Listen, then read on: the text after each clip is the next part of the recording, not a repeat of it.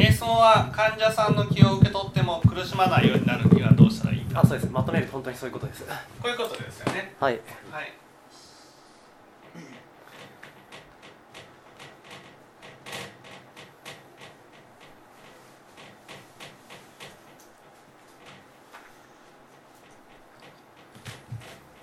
なんで患者さんの気を受け取ると苦しむんですか？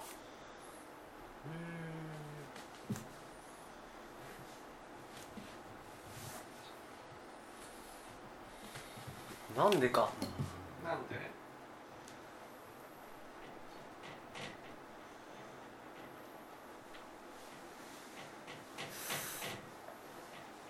まあそういった、まあ、気とかエネルギーとかが自分にそういう影響を与えるからですよね。じゃああそれがなんでかって話ですか。うんなんなんで？なんで自分に関係あると思っちゃうんですかね。その苦しんでるっていうのが気を受け取るだけですよ気を気を受け取る。例えば不安な気を受け取るとなんで不安になるんですかってこと。ここです。不安な気を受け取るとなんで不安になるのか。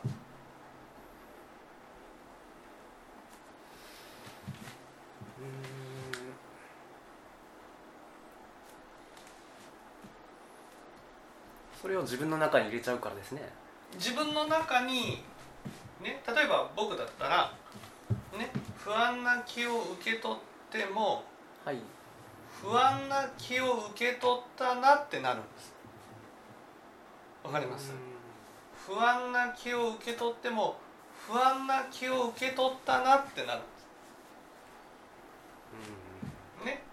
不安な不安な気を受け取ってどうして不安になるのかってこと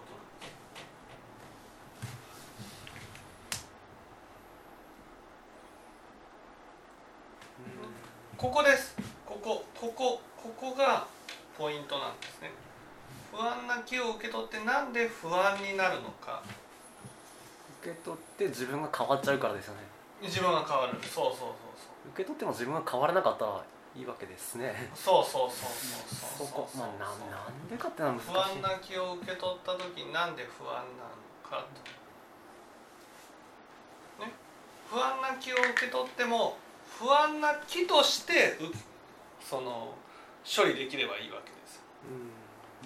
それを不安な気を受け取ると不安になるのはどうして？それは？自分の中でそれが大きいものとして捉えられてるからですね。うん違う違う。違う違うそうそういう気持ちと自分の中に線が入ってないんですね。うんうんうんうんうんまあ線っていうのはいわゆる境界線ですね。うんうん入ってくるなっていう境界線。入ってくるなは医者じゃないですよね。はい 入ってくるなはちょっと医者としてはどうかな。まあ確かに受け取ってあげてそれを適切に処理してあげればいいんだよ。不安な気を受け取って不安にね不安になるのはどうして？それはどうして？それを客観視できないからね。うん。どうして？いやこれ以上わかんないです。じゃあちょっと皆さんに考えて不安な気を受け取った時にね母さんなんで不安になるんでしょでももともと不安だからってことですか？うああ違います。違います。もともと不安じゃなくても不安な気を受け取ると不安になるうん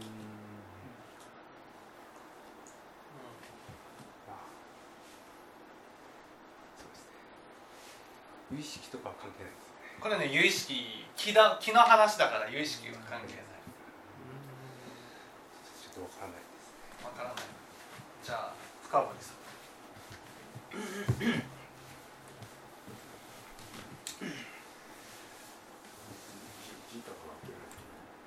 自他が分けられてないってことはどういうこ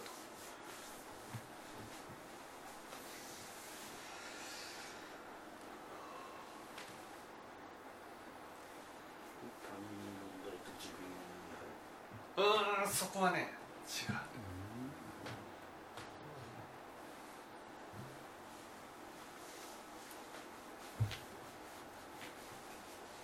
だからこの人が不安な気を受け取っね放っていたとしたらそれをまるまる自他を分けられてないってこと？は入ってくるんですよね。うん入ってくるのは仕方ない。でも不安になるのは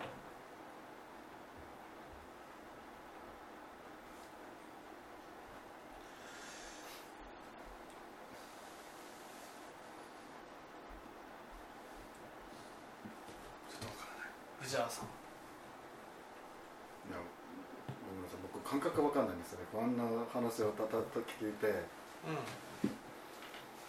自分が不安だろうか不安な気を多分受け取ったことがないんだとそういう縁がないんだと不安な気を受け取って不安になるのはどうしていやまあ、自分がそうなったら嫌だなっていうそうなったらどうしようっていうふうになったことはあったかもしれないですけどあんまり覚えがないんですよねそういう不安なまあ親からは不安な不安なところが聞いたりはしますけどなんかあんまりそれそれによって自分が不安になるというかよくわかんないっていう。ななのでちょっと僕はわ分かんないからない。毛利。不安なね不安な気を受け取ってなんで不安になるんですか？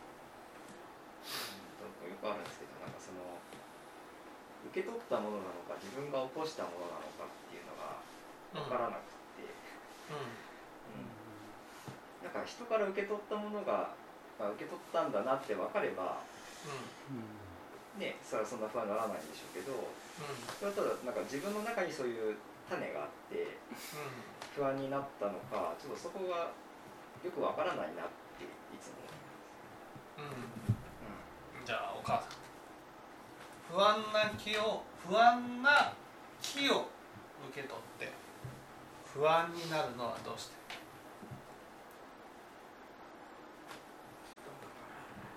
ヒントはね自他をねちゃんと切り分けられていないから。ね。自他を切り分けられてないっていうことはどういうことかってこと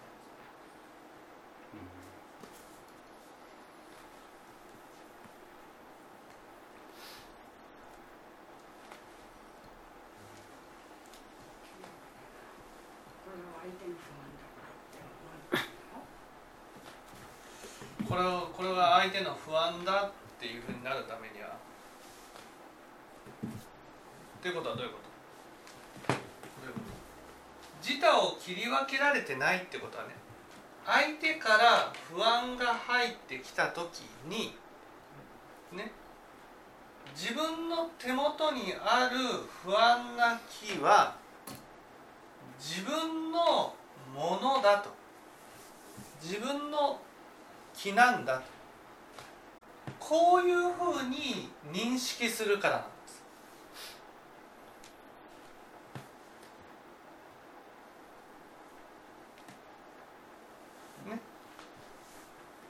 ということはどういうこ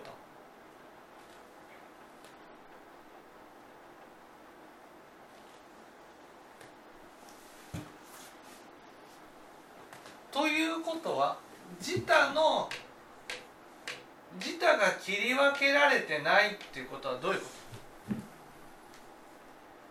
と？どういうこと？自他が切り分けられてないっていうことは自分から出た不安も人に押し付ければ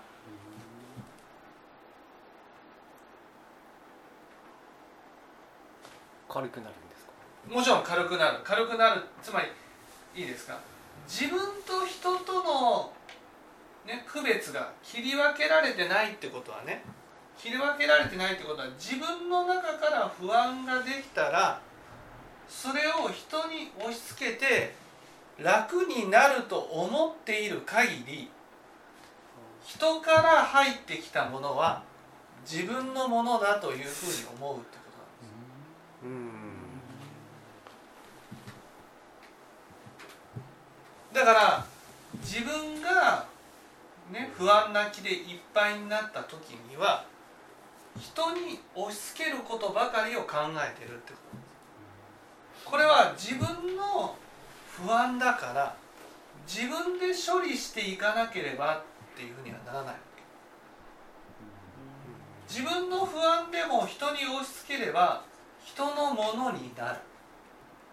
人に押し付けるとどうやってやるんですか？人に押し付けるっていうのは人のせいにしてね。そしてその人を責めるとかその人に対して恨みを起こすとか、ね、恨みっていうのは自分の中に不安があって相手が受け取ってくれない時に、ね、なんで受け取ってくれないんだっていうふうに思うことが恨みなわけです、ね、だから自分の中にある不安を相手に押し付けて、ね、楽になろうとする。押し付けて受け取ってもらってっていうのとは違う。わかりますかね？受け取ってもらってっていうのは手渡ししている、ね、これは自分の中で処理できないからね。どうか受け取ってくださいって言って受け取ってもらうのとね。この場合は押し付けてるわけ。私は苦しいから誰か受け取ってくれよっていうふうに思っている人は、ね、誰かから来たものを無条件で受け取ってしまうんです。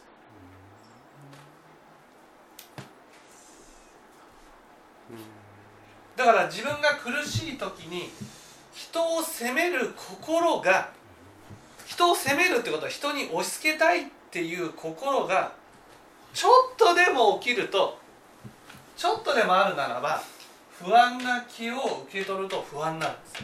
うん。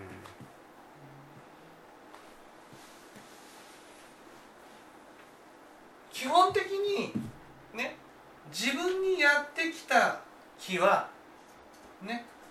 人のものであれ。自分のものであれ。自分が不安になってるならそれはもう自分のものになってるんです、ね、この人がいなければ私は不安にならなかったって思わずに自分にやってきた不安は自分自身の力で処理していくことが大事なんです。自分の不安を人に押し付ければ人に押し付ければ楽になるという発想を持ってる限り人と自分との境界線はできません。私の中から相手の方に渡して楽になればいい。それは自分の、ね、ものなのに人に押し付けてるわけでしょ。人に押し付けたら人のものになる。自分が思ってるんです、ね、自分が人に押し付ければ楽になると思ってるから人からもらったものはすぐに自分のものになるんです、ね、それは自分のもとにあるか人のもとにあるかだけの違いっていうかねだからまずはね人から不安をもらったとしてもねこれはね患者さんの不安をもらったのになんで私が不安になって苦しまなければならないんだって思わないことが大事なんです。例えば仕事からね積極的に受け取っていくことはやめた方がいい。うんはい。でも受け取ってしまうものは仕方がないんです。その受け取ってしまうものをねそれを逆説の発想でね自分のもとにおやってきた不安は自分の不安なんだと思って処理していくことが大事なんです。だからなんでなんで人の分まで私が苦しまなければならないんだとね思ってる限り自分から相手に不安を押し付ければ楽になると思ってるってことなんです。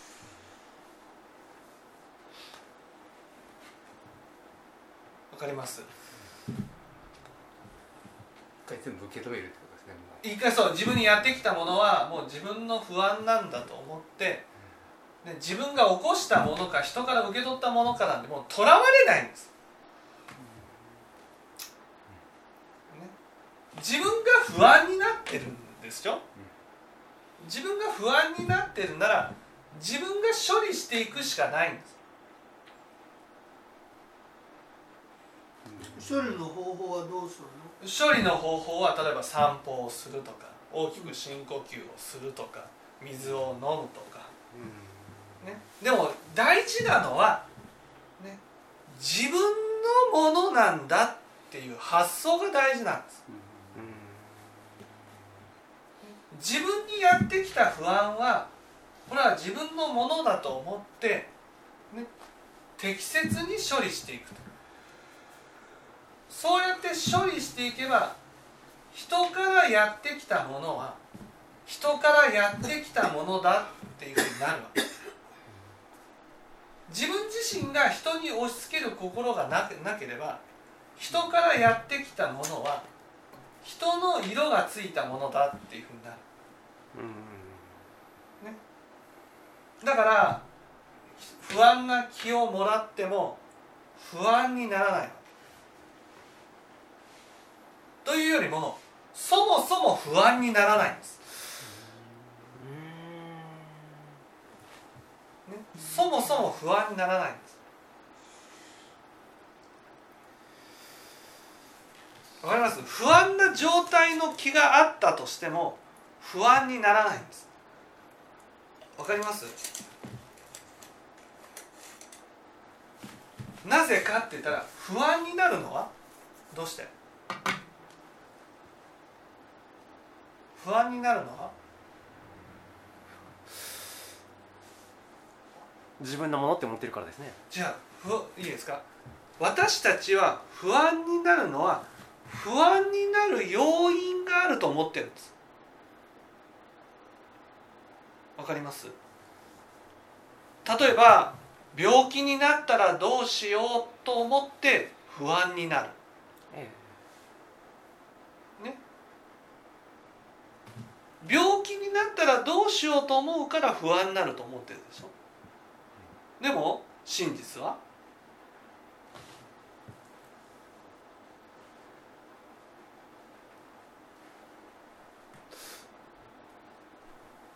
今は病気じゃない。違う真実は不安だから病気になったらどうしようと考えるようになるだけなんです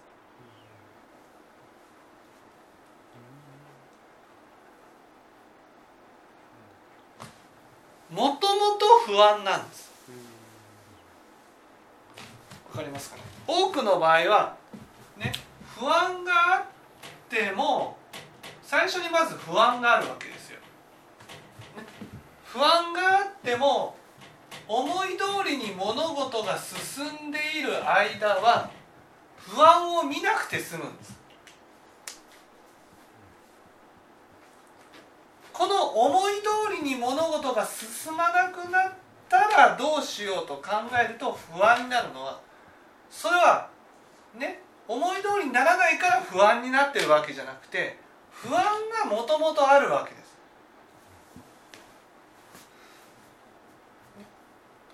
この不安がそう考えさせるのであってね不安がなかったらかん、ね、考えても不安にならないんです。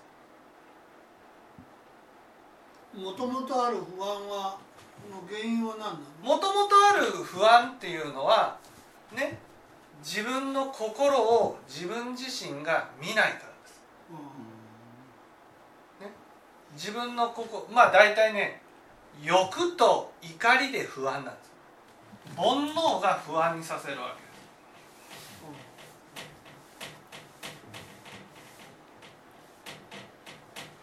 煩悩が不安です。煩悩っていうのは大きく貪欲。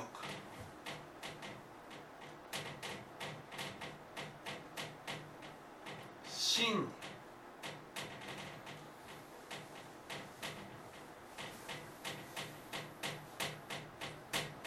が不安にさせる。貪欲っていうのはね何かにこうとらわれている状態。例えばゲームを一生懸命やっている間は自分の心のことを見ないでしょ。見ないですよね。だから自分の心がほったらかしになるんです。そのほったらかしになることが自分の心から見たらね自分のことを見てくれないから不安にさせるわけです。だから欲に流れすぎていると不安になる。そして真にっていうのはね誰かのせいにして人を責めたりする。当然人を責めるってことは有意識で自分の心を傷つけるのと一緒なので自分を否定してるのと一緒なわけ。ね。だから不安になる。貪欲と真理が不安を生み出す。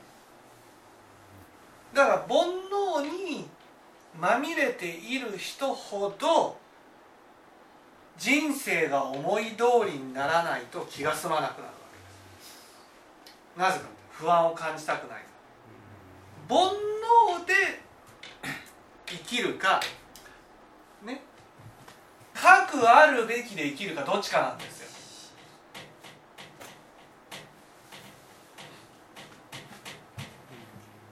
だから核悪あるべきで生きてる人はいかにも煩悩から離れて自分を律してるように見えるわけ、ね、欲から欲に流れずに一生懸命頑張っている姿。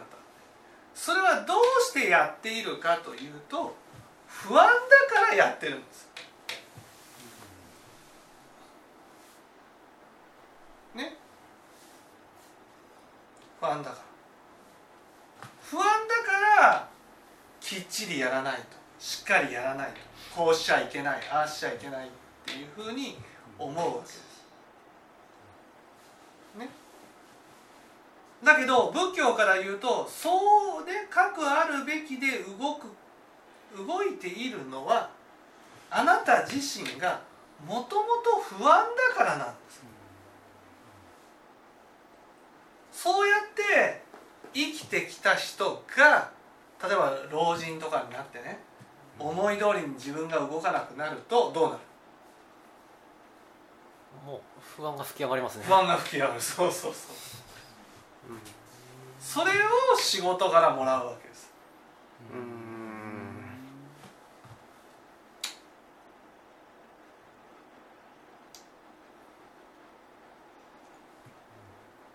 だから本当何十年とたまった不安なんです。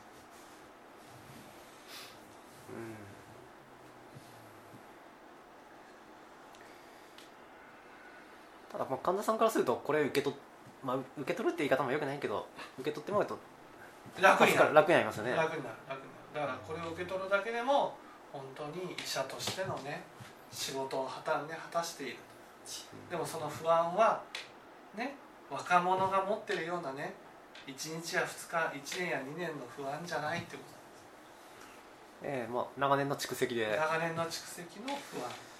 重いですね、まあ、こそう、ね、それを私が受け取った時に、ね、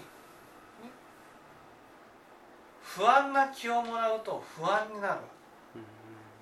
だけど私自身がねこの思い通りにならないことが起きるから不安だと思わなければ不安な気が原因だっていうふうになるわけ。わかります？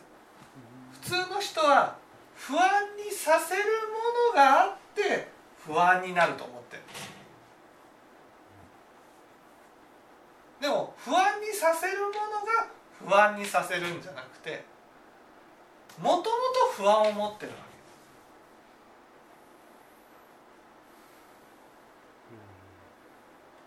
そのもともとある不安が核あるべき思うをね。自分で動かすわけです。こうしなければならない。ああしなければならない。それが年を取ると思い通りにならなくなる。思い通りにならなくなると不安になる。そうすると不安を感じた時に何かのせいだと思っちゃうわけです私たちこう人がこうするからああするから不安なんだと思っちゃう。それ違うんです。お母様よく聞いてくださいよ、ね人が何かをしたから不安になるんですか？ね自分の思い通りにならないから不安なんですか？もともと持ってるんです、ね、お母さん自身がもともと持っている不安が不安な気が不安にさせるわけ。なんで不安になるか。ここで分かっていただくでしょ。自分のことを見てくれてないから不安になるんです。ね。自分のことを見てないから不安になるんですよ。お母さんだったら、ね、思い通りにならないと不安になった。それは人が思い通りにならないから不安になったんじゃなくてお母さん自身が自分のことを見ていることをしてこなかったから、ね、この自分のことを見るっていうことをしてない人は同時に？同時に人も見てないとか。そう人も見てない。わかりました？お母さんは、人を見てこなかっうん、何のために生きてきたものたうん核あるべきで生きてき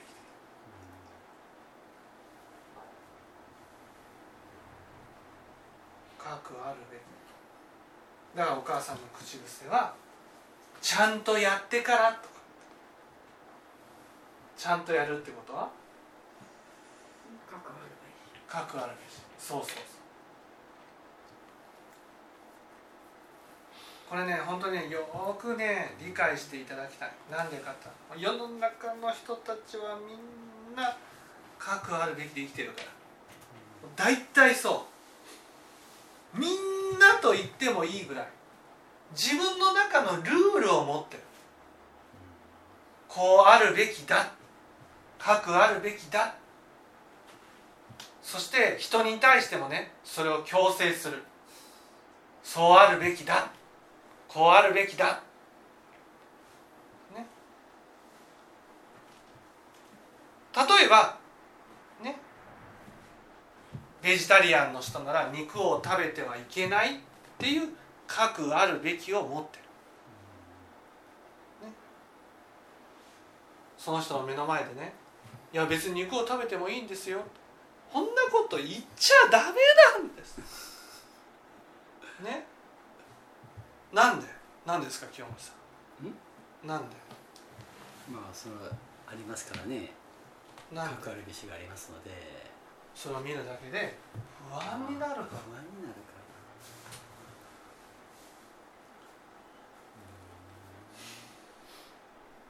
かだけどね仏教から言ったならばねその人に対してね不安にさせないようにやったとしてもやがてやがて年を取ったら思い通りにならないことがやってくる、ね、そしたら今まで核あるべきで生きていた分だけ不安になる。それは思い通りもうもうね思い通りにならないから不安になるとしか思えないんです。思えない。なぜか。ね。それはもうどちらかなわけ？人が思い通りになれば不安を見なくて済むか。それを相手のせいにして責めれば不安を受け取ってもらって楽になるか。ね。おなんだそのそれで楽になるんだっていう。何の解決にもならないわけ。何の解決にもならない。ね。そうか。じゃあもう核あるべきをこうやってぶち壊していけばではないですよねそれはねそのあえてやる必要はない。やっていいのは家族だけです。あえてぶち壊していいのは。その不安を最後まで責任を持って処理してねあげる人がいる、ね、そういう人がいる中でしか核あるべしを壊していいものではない。でも仏教を伝える上ではねやっぱりその不安にさせることは大事、ね、なぜかって言ったらその核あるべきで生きてる限り人生の最後に核あるべきは崩れて猛烈な不安が襲ってきて、ね、その不安がまたさらなる不安を生み出していくってことを繰り返していくから、ね、だからこの人は本当に何のために生きてるんだろうってなるわけ。本当にね仏教分かったらね世の中の人たち見てください。本当核あるべきで生きてるから。100人いたら100人とも核あるべきで生きてるから。でその核あるべしをね本当にちょっとでもね否定しようもんならねものすごい勢いでね攻めてくるから。ね。信じられない。あなたとはもう絶好ですみたいな絶縁してもいいですみたいな感じになってくる。からそれくらいねその人は不安が溜まってるんです。不安が。ああもう本当に世の中の人たちって何のために生きてるんだろうな。何のために何の意味もない。不安をごまかすために生きてる。不安を見なくさせるために生きてそれのそのためそのために生きることに何の意味があるんだと思うんだけすいません。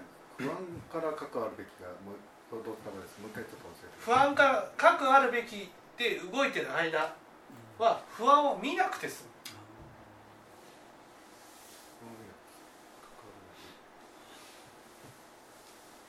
例えばががの通りがの通り。がの通りに自分が振る舞っていたら、ね、不安を見なくて済む。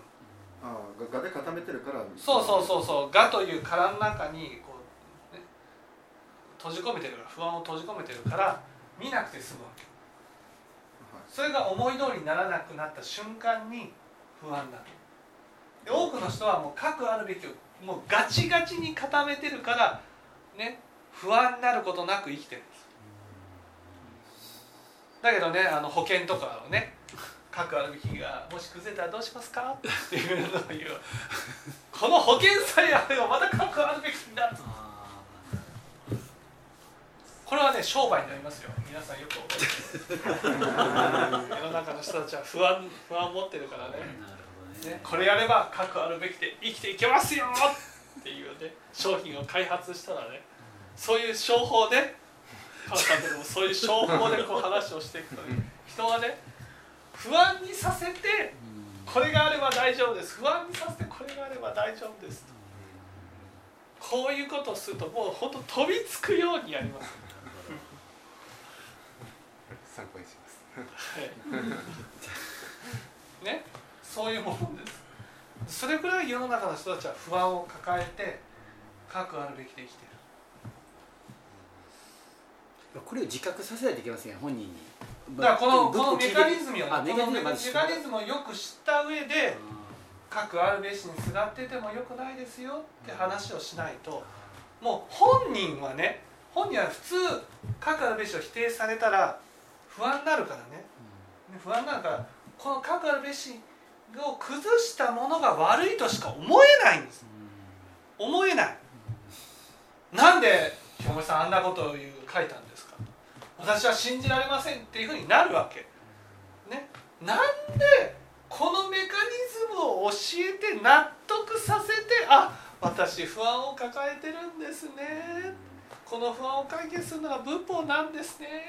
っていうことを分かった上でこういうことはね。こういうことはちょっとねとらわれている子いてもね仕方ないですよと。いう話をしないと本人がこの不安を自覚しない時点で、ね、いきなりこう殻をべっしーって破ったら俺は大変なことになりますよ。もう本当に。こんなのやっちゃあかんね。私は触らぬなんとかにたたりなしみたいな感じでね。まあ本当に仏法を伝える人だったらねきっちり説明をして本人が納得した上でねこうこれにすがっていてもよくないですよって話をするけど、ね、だけどそうじゃなかったらね普通普通の付き合いをしてる人にねこんなこんなことをね壊すようなことはねようやりません、ね、危ないなと思ったらやらない。それが大事、ね、それぐらいみんな不安を抱えて生きてる。不安を抱えてそれをね年配になったら思い通りにならなくなって不安が吹き上がってくる。そのね。それを相手にする仕事大変ですよね。そういう時は患者さんに対してね不安を取ることも大事だけどはい。かくあるべしをねこうなるべく崩さないように大丈夫ですよと。良くなりますよと。ねまたかくあるべしにこうすがすがっていくようにやっていくのも大切だと思うんです。身を守るために。いや本当そうですね、そう。あえて不安を出して取り除くっていうのはね全知識の仕事ですから、えね、お医者さんの仕事じゃない。お医者さんは病気を治すのが仕事ですかえら、不安不安を取り除くっていうのはもうやむを得ない場合だけ。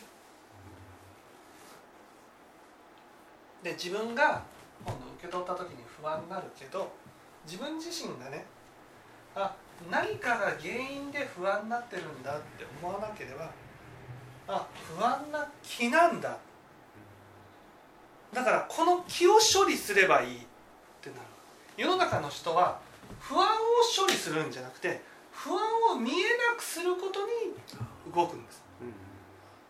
こうなれば不安を見なくて済む。不安がなくなると思うんです。見えなくなったのをなくなったのと勘違いするわけ、ね、仏教はいや見えなくなっても不安はなくなったわけじゃないからこの不安を不安な気を処理していく。これを処理していくってことに心が向いていけば不安になることはありません。不安になるってことはいわゆる不安を見なくさせよう見なくさせようっていう心の動きが起きてるってことなんです。で何かが原因で不安になってるというふうに思ってる状態なんです、ね、それをいや何かが原因じゃないんだっていうことが分かればそれが分かった状態が自他がちゃんと切り分けられた状態。何かが原因でっていうのはこうつながるわけですよ人と自分とかつながってこの不安を送り込んでとか。こういうになってるわけ。わかりました。この話を何回も確認してうん。差し当たり病院の中で不安をかいちょっと処理していける方法としては、まあ、歩くとかそういうことなんですね。そうそうそう歩くとか深呼吸をするとか。不安な気が気だから自分の中でため息をついたり息を吐いたりねその水を飲んでトイレで流したりそういうことによってなくなっていく、うん、あくまでも不安な気が不安にさせる。この不安にさせている不安っていうのは何かが原因で不安になってると思ってる状こといや例えばあの看護師さんとかなんかだいぶ不安を受け取ってきつくなるとあのナースステーションの休憩室にいてまあ汚い話しまくるんですよね。そういうのは良くないんですね本当に。それはそれはまあ受け取った人も不安になるから。え本当はそう良くない。それは良くないわけ。それは仏教的に仏教的には良くないっていうのはいわゆる幼稚園の処理の仕方なわけ。うんうん。だからそこには必ず受け取ってくれるという大人が必要なんです、うんうんね、受け取ってくれるってことは自分の受けた気を自分の中で処理できる大人がいてこそね愚痴を吐く。しかも愚痴を吐くのは良くない。愚痴を吐くってぶつけてるから。うん。うん吐き捨ててるから。気って言ってもね自分の心の一部ですから。大事に受け取ってもらう。話を聞いてもらうとか悪口を言うんじゃなくてね聞いてもらうっていうふうにやっていくとねその気の処理の仕方が。それをこう悪口をわーっと言ってる状態っていうのは押し付け合ってる状態で誰か一人のナースさんがうわーっと受け取ってで核をあるべきでこの不安をこうなんとか生きていくようになる。看護師の鏡で生きていかないとみたいな感じで生きるわけですまあそういう人たくさんいる気がしますそうそうそれはもうそれだけ不安を受け取って病気にもなりますよねこんな不安をずっと抱えていたらなんかすごいあの核あるべしを直しても仏法を聞くしかないですね。何か。くあるべしを聞くってことはこのメカニズムをあ知るということが。知るってことがですねメカニズムを知ってね不安がだから何かがあるから不安になるんじゃなくて不安だから何かのせいにしちゃうわけ。不安を持てることを自覚させるしてもらうことですね。そう不安を持ってる不安を持ってるんだと。うこの不安を持ってるんだっていうことを自覚すればね核あるべきでどんなにごまかしてもん。ねあどんなにこう核あるべきこうこうしちゃこうすることは良くないんだとかこうすることが正義なんだっていうふうに持っていたとしてーも不安はなくせないわけです。よこの不安が苦しみをね五章の苦しみを生み出していくわけ。だから私はこうね未来の地獄を回避するためにこういうことをやってますっていうふうにねやっていたとしても それが核あるべきでやってる限りこの不安が地獄を生み出しているで、ね、だからその何の解決にもならない。でその不安を解決するもう一つ突っ込んだらどうですかね。不安を解決するためにはねその不安を誰かに受け取ってもらうしかない。そのその不安を受け取るのが全知識や講師の仕事なんです。それを受け取ってあげることが。そうそうそう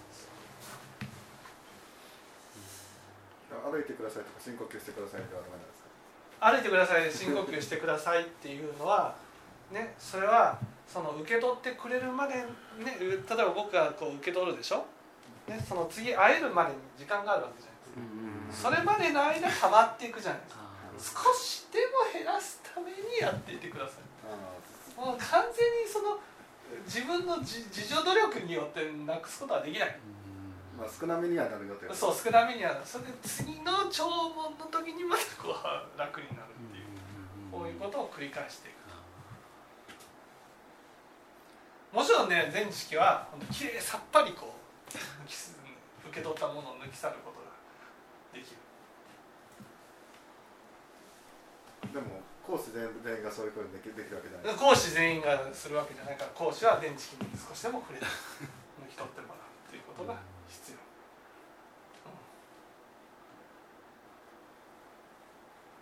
必要、でも人に聞いてあげるからやっぱ大事なんですね。例えば私家内でもそうですけどもはい。何、かあったらこういう気分から意識してもう不安を聞いてあげるとそう。でそんなねあえて不安にさせるようなことは言わないの。あ言わない。それは気をつけないといけない、そうそう、はい。その原因にこちらが原因にはならない。うん。そこは大事なんですよ、はい。やっぱりこれは不安を出して壊して かかるべきを壊して不安にさせなくちゃ普通はそういうふうに壊してきた人のことのせいで不安になったとしか思えないから、あそうしか思えないですよね。思えない。そうしたらこの人さえいなくなれば不安はなくなる。そういう発想になるんですよね。で切ってくるんですよね。そうそうそうそう。んそうですね。だからこうあくまでも他の人がこう思い通りにならないから不安になりました。受け取れよ。はい。こういう形でいかなくちゃいけない私がこう壊したっていうのは非常に良くない。よくないですね。はい。分かっていただいたでしょうか。はい。すごくよくわかりました